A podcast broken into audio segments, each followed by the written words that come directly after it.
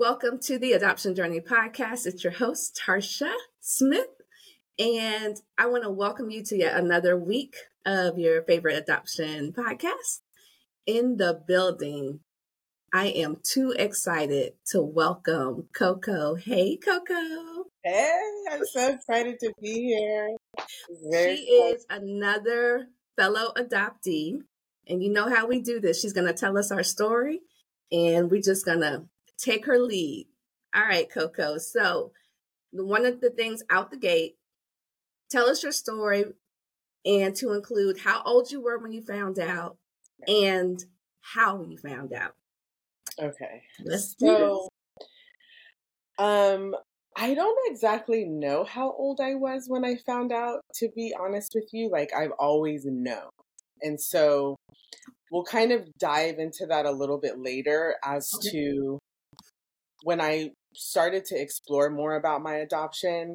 My adopted brother told me that he thinks that I was more told by proximity, so that I didn't really have like a sit-down conversation with my parents. It was more like they told him, or my, my adoptive mother told him, and then he and my sister, my adoptive sister, like told me somehow. Because I don't have any recollection of knowing or finding out when I was adopted. I just know that I've always known. Okay. Are these siblings biological to you, or are no, they adopted also? So I have quite the interesting family. So we've got some kinship adoption. We've got some domestic adoption as well. And then my adoptive father has a biological son. So we were all kind of like mixed up in there. See, that's why I bought my tea. Yeah. Look, you know, I'm at the Black Adoptee, okay, because the tea is hot. Um, so just to kind of start out with my story, I, growing up, my adoptive mother had really strong feelings about us talking about our adoption. So it wasn't something that we were really allowed to speak about openly.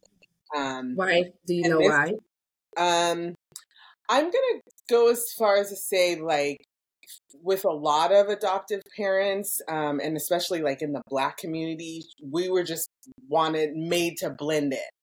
Gotcha. And that was sort of the sentiment that was given to us. Like, you don't talk about this.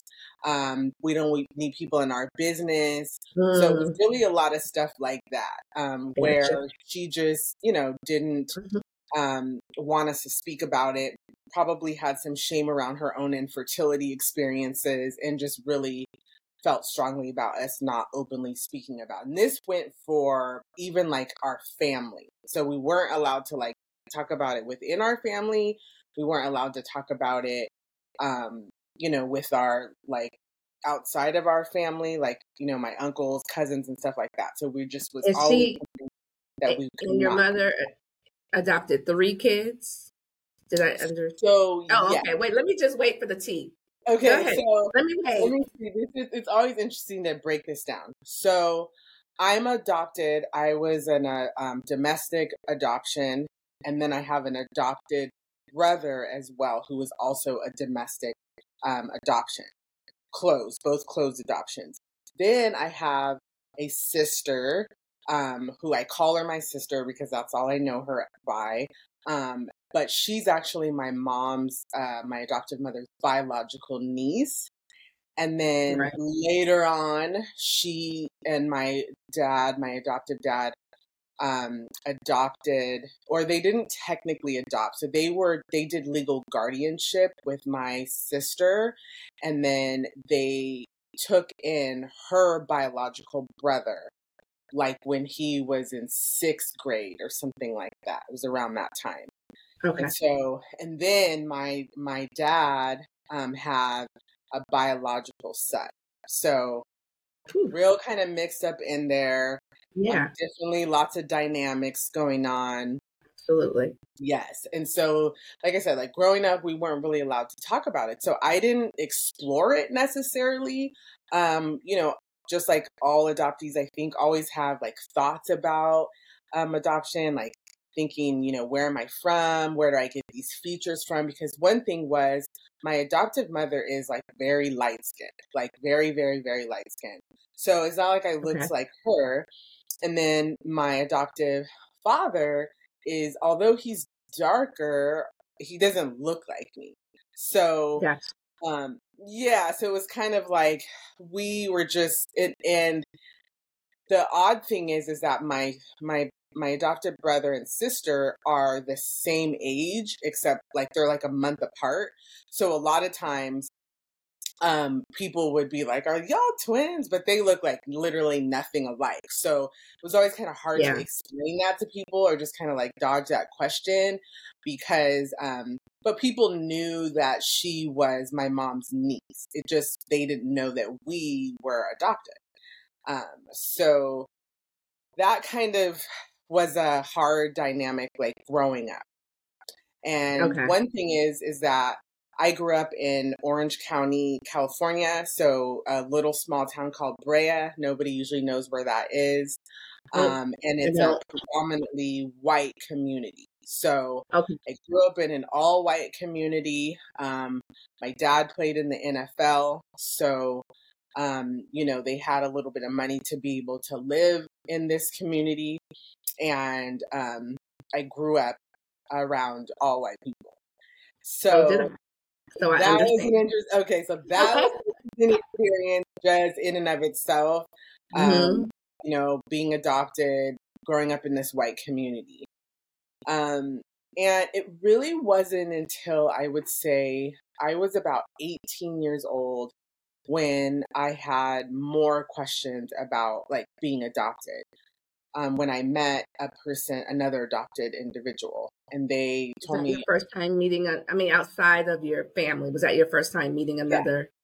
Yeah. It was okay. my first time having any contact with any other adopted individual besides my brother, um, which again, we didn't talk about adoption. Talk about so, it. Right. So it was like that experience opened my eyes to a lot of things. It gave a lot of context to a lot of the questions that I had, and I got really curious. And this was again, like when I was about eighteen years old. So when that happened, I reached out to, um, so my adopted mother always told us, like, if you want to know anything, like, here's this, um, there's this letter in my drawer. And if you ever want to read it, like, you can read it. So mm-hmm. I went rifling through her stuff, um, looked at the letter, found the name of the social worker who worked on my case, found that I was at um, Orangewood, which is an orphanage in Orange County. And I like reached out to, to Orangewood to see if that social worker was still working and if they knew anything about my biological family. Well, I got a letter from, um, actually it wasn't a letter. I, I spoke with someone, like a social worker, and they sort of gave me like a warning about opening Pandora's box. And they use that mm. phrase, and they're like, you know, I know this seems like a good idea, but when you go down this road, you want to be really careful about opening Pandora's box, because like once you open it, you can't go back. And ooh, hindsight is twenty twenty, because because mm, I'm telling you, that was really probably I needed to heed that advice, but I didn't. Of course, at the time I did actually. At the time, it actually scared me. I was like, okay, maybe this isn't a good idea. So I actually went quite some time without like looking for people, doing any of that stuff. And then I would say I got to about um, twenty-four, twenty-four, twenty-five years old. And someone sent me a message like, hey, is this you? This really looks like this could be your sister. And it, it looked exactly like me, right? And I was like, this is crazy. Like this person, whoever it was, looked exactly like me. And at that time, again, my interest was piqued. So I was like, you know what? Maybe it's time to look and, and, and try to figure some of this out. But unfortunately, like I didn't have any information. Like nineteen eighty-one, yeah. closed adoption, you're not getting no info, basically. Didn't right. have names, any of that stuff. So fast forward um, to another like ten years when I was about, I would say it was about thirty-four, thirty-two, thirty-three, thirty-four, somewhere around there. You are and, really sitting on this. Like, yes. Because yes. Because you have to understand too, like when, again, this whole idea of like going against your parents, you know, I didn't want to go against my parents. And right. when I tell you that, like, my mom had like very strong feelings about this, like, I remember yeah. this one time my brother, one of his girlfriends, like, bought him a book about adoption, and she like lost her mind. And this was like in her later in his life, like he was probably like in his twenties or something like that. I, and so I understand. It, yeah. yeah. I was just like, you know what? I didn't want to like upset her. You know, we yeah. spend our lives like people pleasing, you know what I mean? So it's like, I don't want to upset her. So fast forward in my thirties, I dated a psychotherapist, right? Fun times. And dating, dating this psychotherapist, really, they were kind of like, you know what? You might want to look into this. Like, this might be affecting you a lot more than you think it is. Yeah. So, yeah. So at that point, I was like, you know what? I'm going to take a deep dive. And, and I did. So I hired a private investigator. Um, his name is Jay, and I always butcher his last name. Um, so I won't say his last name, but his name is Jay. He runs a website called The Birth Finder. Shout out to The Birth Finder. Oh, if if you just met, I know exactly okay. what you're talking about. Yeah, he's so awesome, and he sort of has like a knack. I, I I saw him actually on a show. I forgot which show it was, but it was like Evelyn uh, Lozado, you know, from the Basketball Wives. Like, she was finding her paternal grandfather. He helped her and everything. So I looked him up, and it just so happens that he like is willing to help a lot of adopted people for like a nominal fee. Yeah. So at the time, like he was, he was so cool, and he was like, I can help you. So again, very limited information. Like, I knew that I was um, born at Hawaiian Gardens Hospital, which no longer is there, um, mm-hmm. right outside of Long Beach. Um, you know, obviously I knew what year I was born. Um, and he has access to something that's called the birth index. So the birth index is basically a record of all babies born at all hospitals, like all over the country. And him having access to that, he was able to find what my last name was, which I had never heard of it, never known it. Mm-hmm. Um, and the story that I had heard my whole life was that my my biological mother was sixteen years old. Um, she couldn't keep me, um, that I was from the Virgin Islands. So it was like a lot of misinformation in there. And so Jay went digging. Unfortunately, he was came up against like, a lot of walls. So he suggested that I take a D N A test. And obviously, like lots of um, adopted people take D N A tests, and it's literally like the floodgates open. So take the D N A test, results come back, and literally within forty-eight hours, he had unraveled like this whole story, and he had found my biological family. And the crazy let me let me let me stop yeah. you. Let me you're you're helping me, because I have found my maternal side, but I'm getting ready to take the D N A test with him for okay. my paternal side. So is this what I have to? Yes, like he's okay. really good, and he's like a renowned private yeah, investor. I, I, yeah, we've talked. Yeah, yeah, like going out of the country, finding people, like doing all kinds of stuff. Like he's really good at, at what he does. And, okay. and actually, he's he's actually interviewed me um, a couple times, so it's it's he's really cool. So once that happened, um, he what what it was was I matched with like a few um, second cousins, and the mm. crazy part is right now I live in the Bay Area, and it just so happened that those cousins were living in the Bay Area. Like, I'm telling you how God works, the universe works. Like, a lot of adopted people experience this, right? Like this alignment that comes together when it comes to your biological family. Yeah. So they were living out here in the Bay Area.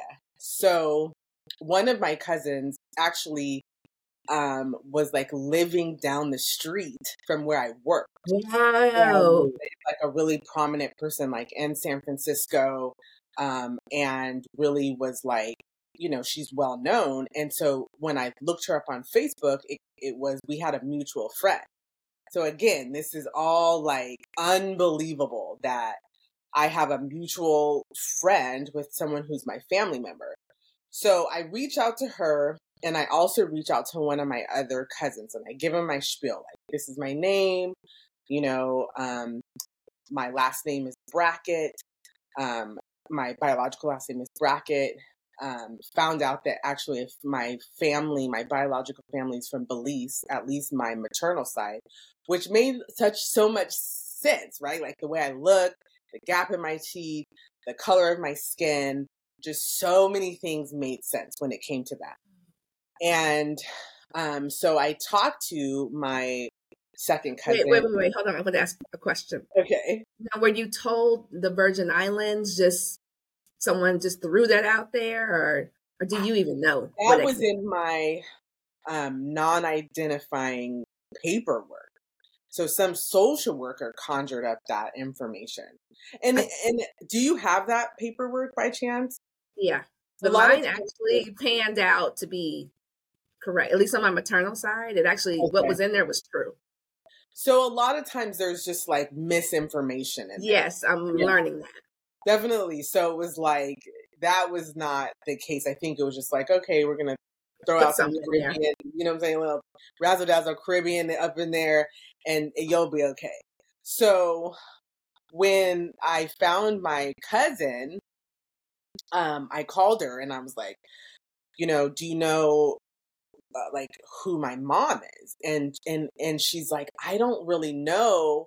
Well, at first I was like, could we be sisters, half sisters? And she was like, honey, I don't know, because my dad was a Rolling Stone. So uh, it's a possibility. It's a possibility, right? And I was like, and she was open. She was open to talking to you. Yeah, she was super cool. She's so cool. I love her, love her. And so that was like, she just didn't really know a lot. Um, right. And then there was another cousin that I reached out to via inbox. And so I gave her my spiel. Let her know what I was doing. And she was like, um, can you call me? Then like, it was like the next day. Right. So all of this happened. At, I was at work. I'll never forget this. And I start Googling, Googling, Googling. And my partner at the time, like he was helping me out, and he's like, I think I found who your mom is. Right. And I'm like, oh my God, like no way. And, um, so Jay, I was talking to Jay, and Jay's like, I think I found your mom. Like I, and so I'm like, okay. And he was like, so what he does is like, he's like a middleman. So he likes, right. he's like, a, you know, he's tries to soften things for people. So he'll go from the guise of like, hey, this person's looking for you. They really just want medical information. Cause sometimes that kind of puts people at ease. Right. Right. So apparently she like wanted nothing to do with me. And, um, she, he, I remember driving home that day and I talking to him on the phone, and he was like, she was really upset like that, like that you found her. Um, and she was willing to give me like, you know, brief medical information, but like, she really just does not want anything to do with it. Crying, mm. crying, crying on the phone. And Jay being like, mm, that's her loss. Like he's, he's really good. He's like a coach too. Yeah. So he really like empowered me around that. So that night I went home, and my cousin, her name is Joy. Um, she had asked me to reach out to her. So when I reached out to her, that was when everything came together. And what my understanding was of the story was that nobody knew about me, and and this is still true. Okay, this is like family secret. Yeah, thirty-six. Like I'm forty-three. This was like years ago, and um, she basically told me that my biological mother went through like some pretty horrible traumas around my inception, and it sounds like um. my biological father was a really bad person, and that there was like a whole scandal in Belize around like what happened to her and other Belizean women that were terrorized by um, essentially like a gang of individuals called the Bishop Brothers. So mm. um, apparently she was sexually assaulted. And um, and so, you know, ba- at the time, like back in the eighties, that was like a very Catholic country. Mm-hmm. Um, and so it sounds like she came over to the United States with uh, my grandmother and um, to like have the baby, do the whole adoption thing. And then the rest of her siblings stayed in Belize with um, my grandfather as well.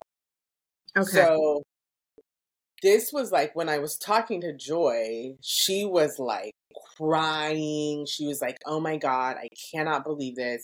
I remember back to like that summer when she was, you know, or um, actually that spring when she was sixteen years old, and um, she like, you know, she wore baggy clothes. Like I, I figured that something had was going on with her, but nobody could figure out like what was going on with her. And mm-hmm. then also it sounds like she had a really hard life. Like she never got married. She was never like in any types of like relationships. Mm. Um, and then I get the sense that she maybe struggled maybe with like substance abuse, depression, like things like that.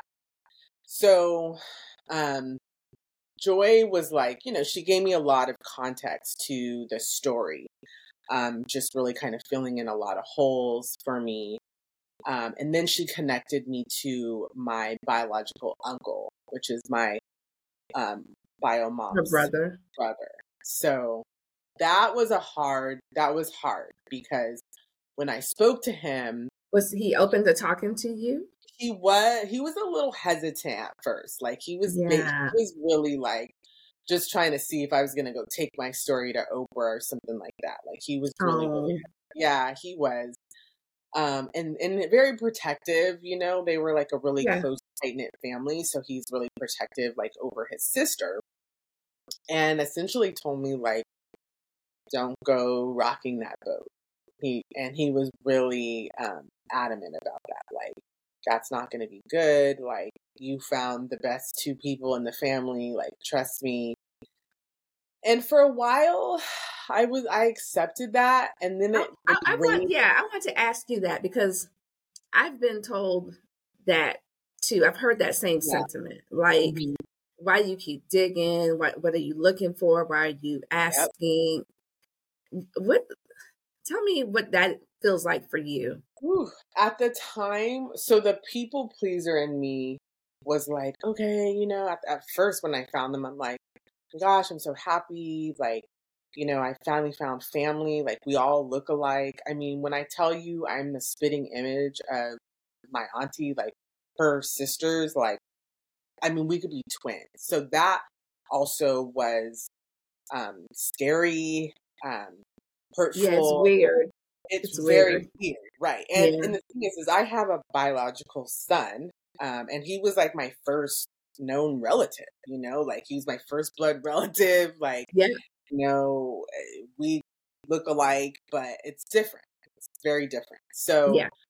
that really like, at first I was okay with it. And then I don't know who got in my ear about it. Somebody must. So I was able to like be processing that at the same time.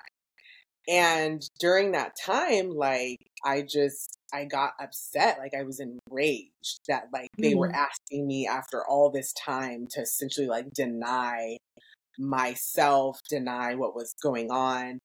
And it was my, I'm the child, right? So yeah. I felt like it's not, that's not my burden to carry. Like, I should be able to do this. I should be able to talk to her, you know, um, approach or whatever without people trying to like run interference. I just, it felt like really, really unfair. I think that's a good way to put it. I should mm-hmm. be able, yeah, I like that. I should be able to ask these questions because yeah. I'm a child in this. Exactly. And, and I, I, I was innocent. It's, you know? It's unfortunate that um, I feel like the birth parents and even the birth family, those that know, and especially that were born around the time that we were, um, because I was in seventy-five, so I'm not that much older. But that sentiment that, um, all right, this is going to happen, and we're going to give this baby up for adoption. And like, I was never envisioned to raise. Like, it was so... And it's like, poof, gone, oh. like never. And so it, it's real, it's like they're shocked. Oh, yeah. When the adoptees pop back up. And like, in something that I have heard that is in line with every adoptee I've talked to, when we start unraveling, it goes like this. It happens so fast and everything mm-hmm. starts lining up. Yes. And so, yeah. And it did. I mean, it re- like, remember, they didn't know. And there was also like so many other layers to this story, like, and what happened to her. So they didn't know about me. The, the her brother didn't know about me. However, wow. they always suspected. I think they always suspected something happened to her. And then they just turned a blind so eye. So she they- came to the United States with her mom, and her siblings didn't even know what was happening? No. Wow. No, they stayed over in Belize. And so they came over like at a later time. And they, um, there was at the time, I think there's two sisters and yeah, and then Dan, the brother. So they didn't know anything, you know, and she had that body type where like, you know, when you're younger, if you have a kid, like you bounce right back. So nobody ever bounce back is real. Yeah. So nobody like really questioned it. They just sort of like let life go on. Right. So fast forward, um, I was really upset and I stopped talking to my uncle Dan. Like I blocked him. I was like, you know what? F this, like, this is not, this is not the energy that, that I want. And I really started to like dive into my platform, right? So I started the Black Adoptee with the E A. Um, I started advocating for people, talking to people, um, coaching people, um, and really just kind of like speaking out against adoption. And then like just some of the things that we go through as Black adoptees, um, mm. which I think is, is different than transracial Black adoptees, right? Like it's a very different experience. Mm-hmm. And I think it's a one that not enough people talk about because there wasn't a lot of people, Black people that were adopting back in, in those times. You know, if you were adopted, like as a Black kid, it was like, it was like a hush hush because it was something odd. Like it wasn't normal to, so. Right. Yeah. And then so, you don't talk about it. And then look, we're in twenty twenty-three and they're almost still not talking about it. Hello. Exactly. So it, it was like, I wanted to really like use my platform to like speak up and, and really talk about like what my experience was. And, and I've met so many amazing adoptees, like who share the same kind of like stories and share some of the same feelings. Um, and, you know, I, so I have a relationship with my cousin, some of my cousins, and one of my cousins, like, she thought it was like really important for her to like tell my story, which Absolutely. one of the things, one of the things, um, I do feel strongly about is like adoptees telling their own story and not other people feeling like they can tell their story for them. Mm. And one of the things that she did, unfortunately, was go and like kind of force feed me to um, like my biological mother's sisters. And that just didn't go over well. They were like, we don't care who this person is. We don't want to talk to her. We don't want to see her. And like, cut me off. And at the time, I remember I was like, kind of like, I- I'm going to use this loosely, but like following, stalking, like my biological auntie, because I just was like curious, you know, and yeah. followed her, like her posts. And, she, you know, she would like some of my stuff and she didn't know who I was. I'm sure she probably looked at me like, hey, she look, why she look so much like me? You know what I mean? um, but, and then when that happened, she blocked me. And so that was really hurtful. They kind of blocked her out of the family, my cousin, because she was like, you know, trying to advocate for me. And it was really, it was just a really, really hard situation. Um, and in that time, like my biological grandmother passed away. So I never got to see her. I never got to talk to her. Mm-hmm. Um, and I think she would have wanted to know me. You know, I think she, she would have wanted to, and she took essentially like took that to her grave, like yeah. this idea that she, you know, helped my biological mom like hide all this stuff. So that was really hard. That was really a hard situation. Um, so lots of therapy. Lots of therapy. Definitely, like, lots of therapy. I, I'm I'm just trying to process your aunts. Um, mm-hmm. I guess the whole family just was hurt by this situation. Yes. And you popping back up kind of just brought up these feelings. Mm-hmm. But on the flip side of that, I just don't, I guess I just don't understand why people have a hard time understanding when the child pops back up. Like, you right. Right. are just a product of what happened. You are not the one that did these things. Right. And so it's just hard for me to understand why people get so angry. Like, you know, I guess it's, you know, it's twofold. Like, it's the, yeah. the hurt, but you're still a human being. I'm exactly. still here. And regardless of how you got here, I am still a part of, I'm a part of you. Yeah. I am blood. I am your daughter. I'm your niece. I'm your yes. cousin, granddaughter. Yes. All of that. All of all that. that. Yes. So painful too. Like, such an it's such a shared experience with other adoptees, like, and it's like that secondary rejection, you know, yeah. like that was something else that I had to really face at that point in my life. Dang, you know, why is this person like rejecting me again? You know, I spent all this time and energy, and you know, you have like, um, what is it, the ghost kingdom, right? When you're younger, you, um, you. you know, fantasize about like what it's going to be like to find your biological parents, who they're going to be. And, you know, they're going to be these great people and they're going to love me and they're going to open me, you know, and they're going to, yeah, they're going to be like, hey girl, and it, it might like, not always go like that. Like that, you know, it was not like that at all. And granted, like I've, I've met some great people out of that and I love my cousins. They're amazing, but they're not my mom, you know? And that part hurts. But you know, something else I found too, I, and what's true for me, like I have met my biological mom, but my relationship with her versus with my biological brothers, which I found, which they didn't know anything about me when I found them. Oh, wow. Yeah, because I am baby number two. Okay. Of, yeah. And so, um, and cousins and mm-hmm. aunts, like I found them and then my birth mother. I think had it been the other way around, I don't know how it would have gone. Yeah. yeah. And, but my relationship with my brothers is very different than that of my mother. My mother too, I believe, has experienced a lot of trauma behind the birth of me, even the birth of my brother, and just yeah. things that she went through, substance abuse, yeah, all that. So common, and so yeah. when I, when we speak, it's still very surface level. Mm, and I found wow. them in twenty twelve. Oh, wow. That's a long time. Yeah. It's not oh, like wow. I just popped up. Yeah. yeah. But I think I, I have come to the terms with, you know what, this is hard for her. Yes. Yes. And so, I just have to be okay with that. That's something that I worked a lot on was uh, forgiveness, right? And forgiving her.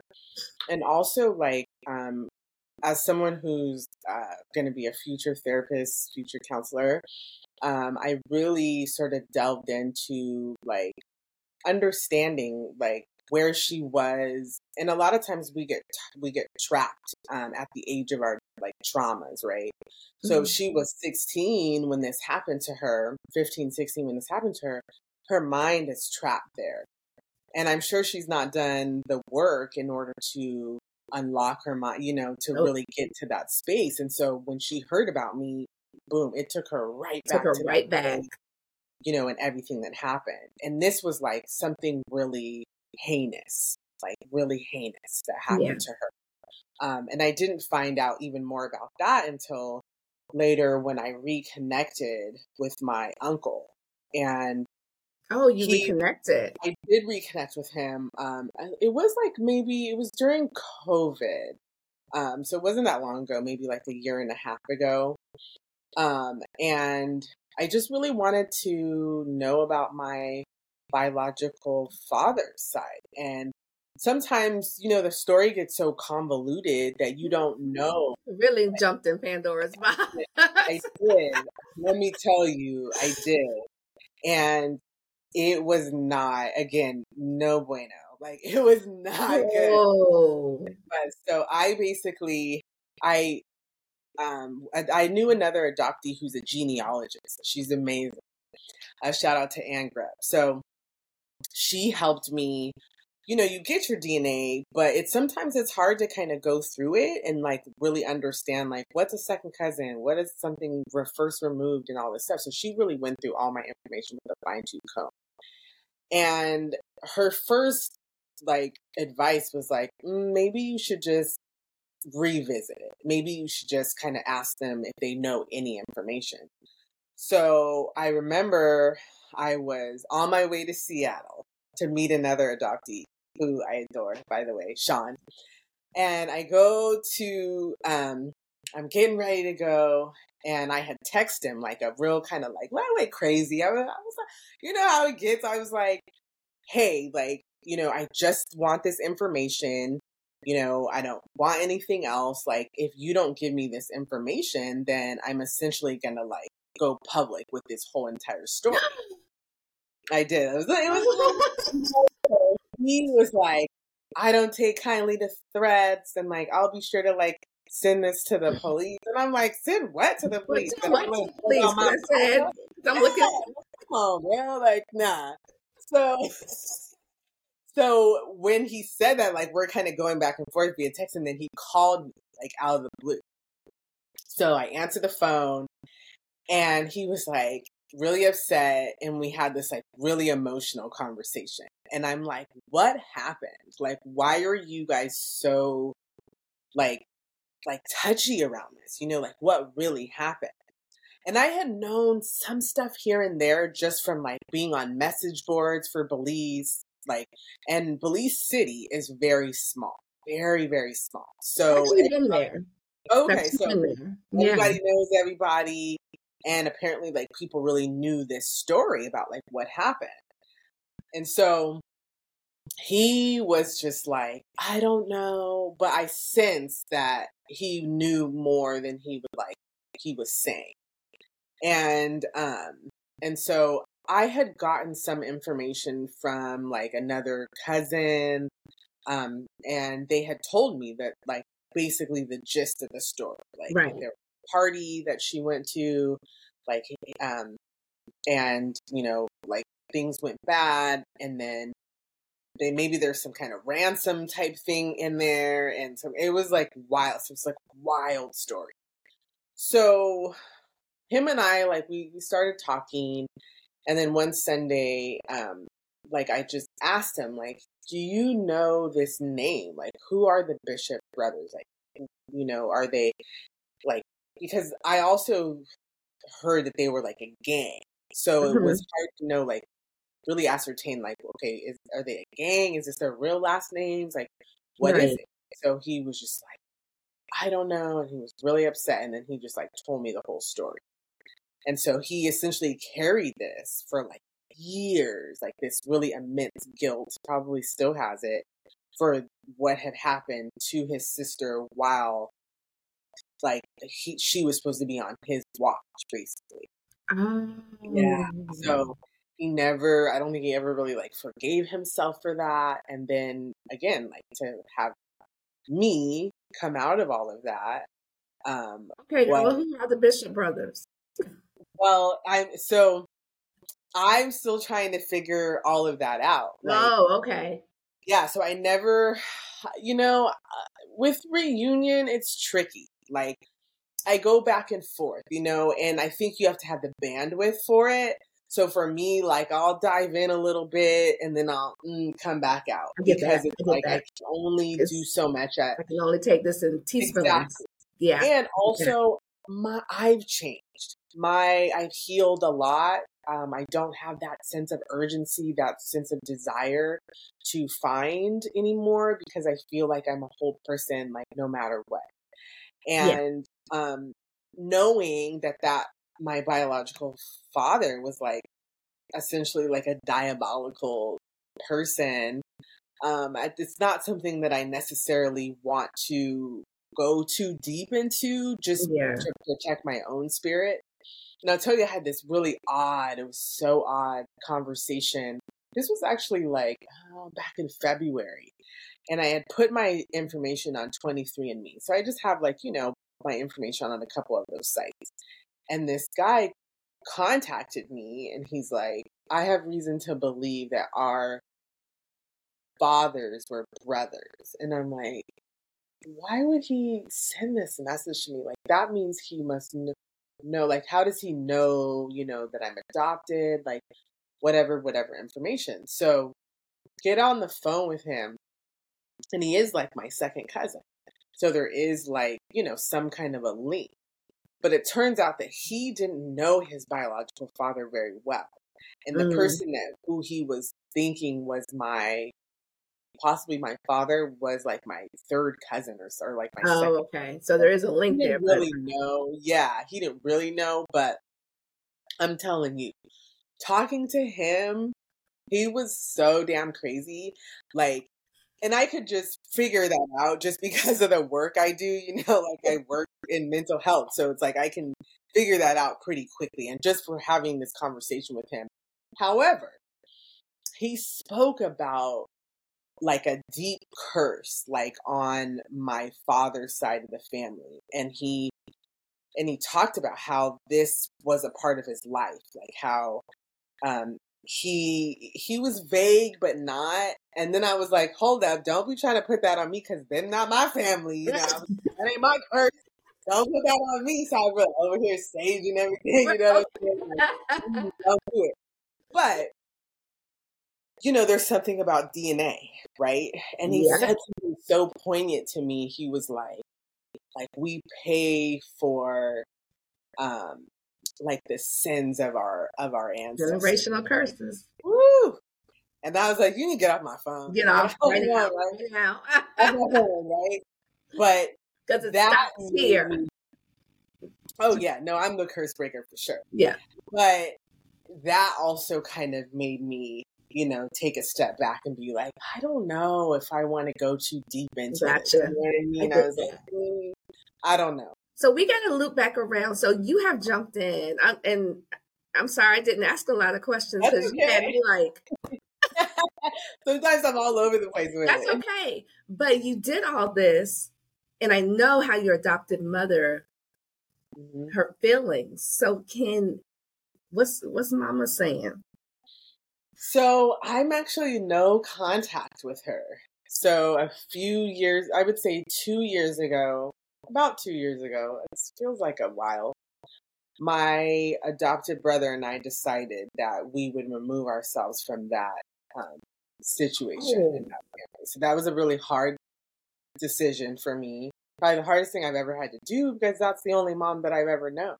Was it but, because you went down this reunification or was it other? No, it was because like she just wasn't a very good mom. And she, I find that there's a, there's a, and I would like to do more research in this area. There's a, a link between narcissism um, and our, and narcissistic qualities. We won't necessarily diagnose it as like straight up narcissism, but narcissistic tendencies mm-hmm. and adoption.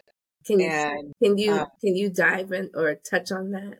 Yeah. So, you know, growing up, like, I would feel um, like my adoptive mother didn't really like me. Um, I would feel like she didn't mm-hmm. really accept me. Um, she would be like pretty emotionally abusive, I would say. Um, mm. but, yeah, like at times, just um, just a lot of things over the years that really made me feel like having her in my life wasn't beneficial.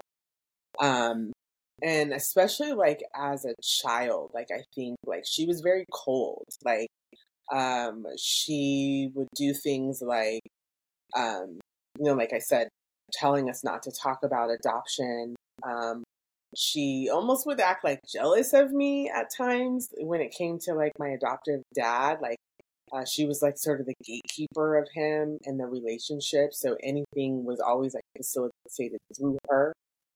Um, she was like, so you're, uh, I'm, I'm sorry. So, so yeah. your adopted dad would be okay with talking about it, but she was like, no, he wouldn't be okay with talking about it. But my adoptive dad was like, he's a really good person. Like he's, he's really kind, really, um, Um, but also like slightly removed. So your typical, I think, dad from that era, like just goes to work, you know, okay. at work all day, you know. Sort so of is it fair to say that if she wasn't how she was about it, then it would have been a whole different story? I totally, me and my brother talk about this all the time. Like if okay. she was in the picture, like we would have had an amazing life because she was the one that sort of made things really difficult um, for all of us. Um, and I would say my adoptive dad, like he was just kind of complicit, you know, like um, that's something that I've had to like come to terms with. Love him to death. You know, he's always been a good person. And again, I think it's hard to separate this idea of having a good life versus like being taken care of, like emotionally, Um, like having all your needs met. So people look at us a lot of time like, oh, you guys grew up in Orange County. Oh, you were always like, you know, clothed and fed. And those are important things. But emotionally, we were left out to dry a lot of times. Oh. And um, it was it was really hard to, to like reconcile that, especially like I, I didn't really understand it until I was an adult and sort of would see these things. And I'm like, wait, hold up. Like, first of all, why are you talking to me like that? Why are you like, um, like stonewalling me, you know, a lot of times, um, and making me feel always like I'm doing something wrong. Um, and so it was a really hard decision to just, um, take a step back from that situation. And did you just you, stop talking or did you say, okay, this is sorry, but this is what it's about? So the way that it happened was that, um, I hadn't like her and I always had a really labored relationship. So okay. we never had a good relationship. She was gotcha. never like, a, like I said, never like a good mom to me. Like we didn't talk on the phone. She didn't call me. But things changed a little bit when I had my son. So she want, really wanted to be like a grandparent. And so I allowed her to be that. Um, and there was a time where like she got sick, but she would also sort of randomly be sick. Like I felt like she would um, get sick and sort of conjure up like, um, because she wanted like sympathy and stuff like that, which is also like a narcissism type thing. Right. So very common. So always wanting, you know, lots of attention. If the attention wasn't on her, then she would be upset. Well, I moved away from um, Southern California like about twelve years ago and to get separation from her mostly. Mm-hmm. And when I moved away, like I would just have like, you know, sort of limited interactions. Like I would go home every once in a while and stuff like that, but it was just that. And I remember this one time she got sick and um, I was at our house, like the house that I grew up in. And I drank like, I don't know, like some, some kind of wine or something like drink that she had. And mind you, she was like in the hospital, like we were thinking she was going to die, all this stuff. And the first thing that she did when she came out of the hospital was like criticize me for like having a drink of like whatever the special drink that she felt like she had. When I was like there for her, like I drove down from, you know, my job, like I took time off, like I was out like pouring in and she was like so upset about that. So that really like triggered me because I was like, this is what you worried about? And then like it, me, my siblings like got all into it and, um, and I was always the one, I was like the black sheep of the family because I would always um, recognize that things weren't right. And I would like tell her about herself, you know? So then I became the person who like had the sharp mouth or, you know, I was always checking. The one that's always stirring the pot. Yeah, that was, that was me. That was me. Hey, I'll own it now. I don't care. So I was known as that person. And so her and I would like butt heads a lot. And then finally, when she kind of like pulled that last sort of thing, and I was like, you know what? Told her about herself one last time and was like, I'm not, I can't deal with you anymore. And on, and on the heels of that, I don't know if it was before or after, I think it was um, somewhere in between there, but like my brother, he was having like similar problems with her and mm-hmm. was like, you know, starting to speak up for himself. And when he started to speak up for himself, that's when things changed. And she like got really upset. So I'm not sure what exactly the incident was specifically that culminated in all this, but I just remember she cut me off. This is the thing, a lot of things that people don't understand about the story, but I don't try to tell people or write the story or tell, you know, because it's my yeah. story and what people think really doesn't matter to me. But she actually cut me off. I just told her, stand ten toes down. You're not going to throw me away anymore. You're not going to cut me off anymore and think that I'm going to come back. And that was the last of it. And so she tried, like, she tried little things like send my son some gifts and, you know, do some like manipulative stuff. But I was just like, you know what? This is, it's time. Like, spirit is calling me to make this, this change in my life. And unfortunately, at the time, my father was already, um, like, had been diagnosed with Alzheimer's. Oh. So it was, uh, he was already kind of slipping away. Like, last time I saw him, like, he knew us and recognized us, but he was going down that path. Yeah. And when I made the decision to stop talking to her, like, she blocked me from talking to him, speaking to him. Um, yeah. So I kind of like lost both of them at the same time, unfortunately. Yeah. Mm. Yeah. It was rough. It was really rough. Yeah, especially it seems like, you know, you would like to have that relationship, at least with your dad. I love my dad. My dad, mm-hmm. I love my dad so much. I posted about this the other day about how it's hard, you know, to grieve a parent that's alive. Um, mm. And people who go no contact. That's not your post. Probably, yeah, can probably attest to this, like how it's a special kind of hell to have to grieve somebody who's still alive, because your brain, you know, that attachment wants to reconnect with them. Even with my mom, like, I love her, you know, I've always loved her. Um, but I know what's best for me now. So I don't, I don't try to go back, and I pray about it. You know, I call her back to me in those ways, and also like pray for my dad. Um, and if she ever reached out or whatever, like maybe the door would be open. She would have to come correct. But like, yeah, I don't have any animosity towards her, because I think that not enough people talk about um, what adoptive mothers go through and infertility, and how that, um, you know, how we become a perpetual reminder of that. And so, um, and if you don't deal with, mm. with that trauma, then that can be projected onto your adoptive kids. That's what I felt my whole life, is this projection of, I'm not really probably the baby that you really wanted. You wanted your own. And that can be said, you know, like, oh, that can be talked about. Um, and I think one time I said, that is a deep statement. It is. That. And, and and a lot of people don't want to talk about, they don't want to admit that. A lot of adoptive parents is like, oh, oh, I love you. Oh, you're no. But we can talk about what brought us to this point, especially when it has to do with infertility.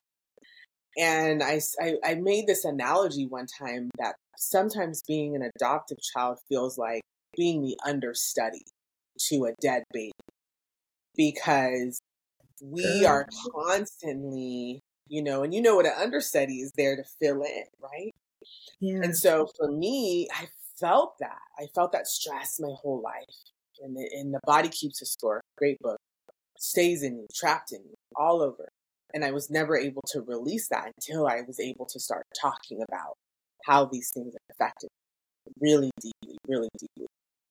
And now I have said that adoptive parents, birth parents, even adoptees, you know, definitely should have access to free therapy, because it's a lot. It is it a is. lot. But never, yeah. ever have I heard anybody until right now say that feeling like the understudy. That, yes. Whew, They need to offer like family therapy to adoptive families, because I think that family therapy is really helpful and really useful. Like, yes, we need individual therapy, but a lot of times it's the dynamics that go on in adoptive families that really break down adoptees, is how many different dynamics do you have? Again, we had biological sibling, you know, or we had a bio, my dad's biological son. Then my mom's, she was her biological niece. So even though that wasn't her daughter, she still had a genetic mirror. Right. She still had a genetic family to have reference to. And she knew who her mom was and everything. Right. That her mom was around at some point in time, like during our lives. Um, and she didn't know her father. So it, it's like, you know, those kind of situations, like those dynamics, they there's so many unspokens in there, and they just don't get talked about. And then you have resentment, you have, you know, so many different things that go into that that just don't get talked and, about. And probably adoptive parents, especially adoptive mothers, they may not even realize they're doing it. Exactly. Because exactly. in their mind, I want, I love you. I want, you know, I want to be your parent. I wanted a child. Exactly. But then they're projecting and not even realize they're projecting. Yeah. And so I give my adoptive mother grace, because the trauma of um, losing a child, that's something that I've had to deal with in my own life. And I don't wish that on anybody, like having to um, to know what that feels like. Mm-hmm. And so that when that happened to me, I was able to really even more empathize with her. Now, um, did your, your adoptive mother um, suffer a, a miscarriage? She did. Okay. She had like a, a, I think more than one, like and like oh. a really late term one. Oof. Okay. Um, yeah. So that's hard too, right? Like having a late term yeah. um, miscarriage is, is really difficult for sure. Oh, girl. Yeah. Listen. And so, but then that hardened her, you know, like that made yeah. her so hard um, that she just was like, she was like an emotional wall. She never emoted at all. I don't know that in all my years, I maybe seen her cry like, I don't know, two or three times mm. at best. Yeah. She was very unemotional. Coco. Yeah. I know, all of that, all of that. I want to end with this. I want you to speak to the adoptees. If you had anything to say to the adoptees, what would you say? If I had anything to say to adoptees, it is speak your truth. It is speak it. Speak it loud. Speak it to the walls. Speak it to your pillow. Speak it. Just speak. Because a lot of times that's the problem, is that like we get conditioned as adopted people to not share our stories, to not speak what's inside of us. And the minute I did that, the minute my life changed, it changed so much for the better. So speak your truth whenever you get a chance. Yell it, scream it from the rooftops, because that right there, there's so much healing in being able to tell your story. And it's therapeutic for sure, mm-hmm. for sure. Yeah. Y'all, yeah. Family, please go follow her Instagram. Yes, following me, the Black Adoptee, and it's T E A. Yeah, yep, yeah. Like a T T. Yeah, yes, yes. Oh yes. My gosh! Thank you. Whew. Thank I wasn't you. ready for that. Ride. I'm never ready for these rides. I never, ever know what you all are going to come here and tell me. And it's always, it's always different. It's always fascinating. And that's why I love doing this, because yeah. I, I want to help people to speak. Tell your story. So I because it's so important. So much. It's so, so important. important. These platforms are very, very important. Yeah. Um, so that we can be heard. So thank you and all the people who hold um, the space for us adoptees to just Absolutely. tell our story. Yeah. Absolutely. Yeah. All right, y'all. Well, all right. It's been another, ooh, another episode of the Adoption Journey Podcast. And until next week, bye, family. All right. We'll see you.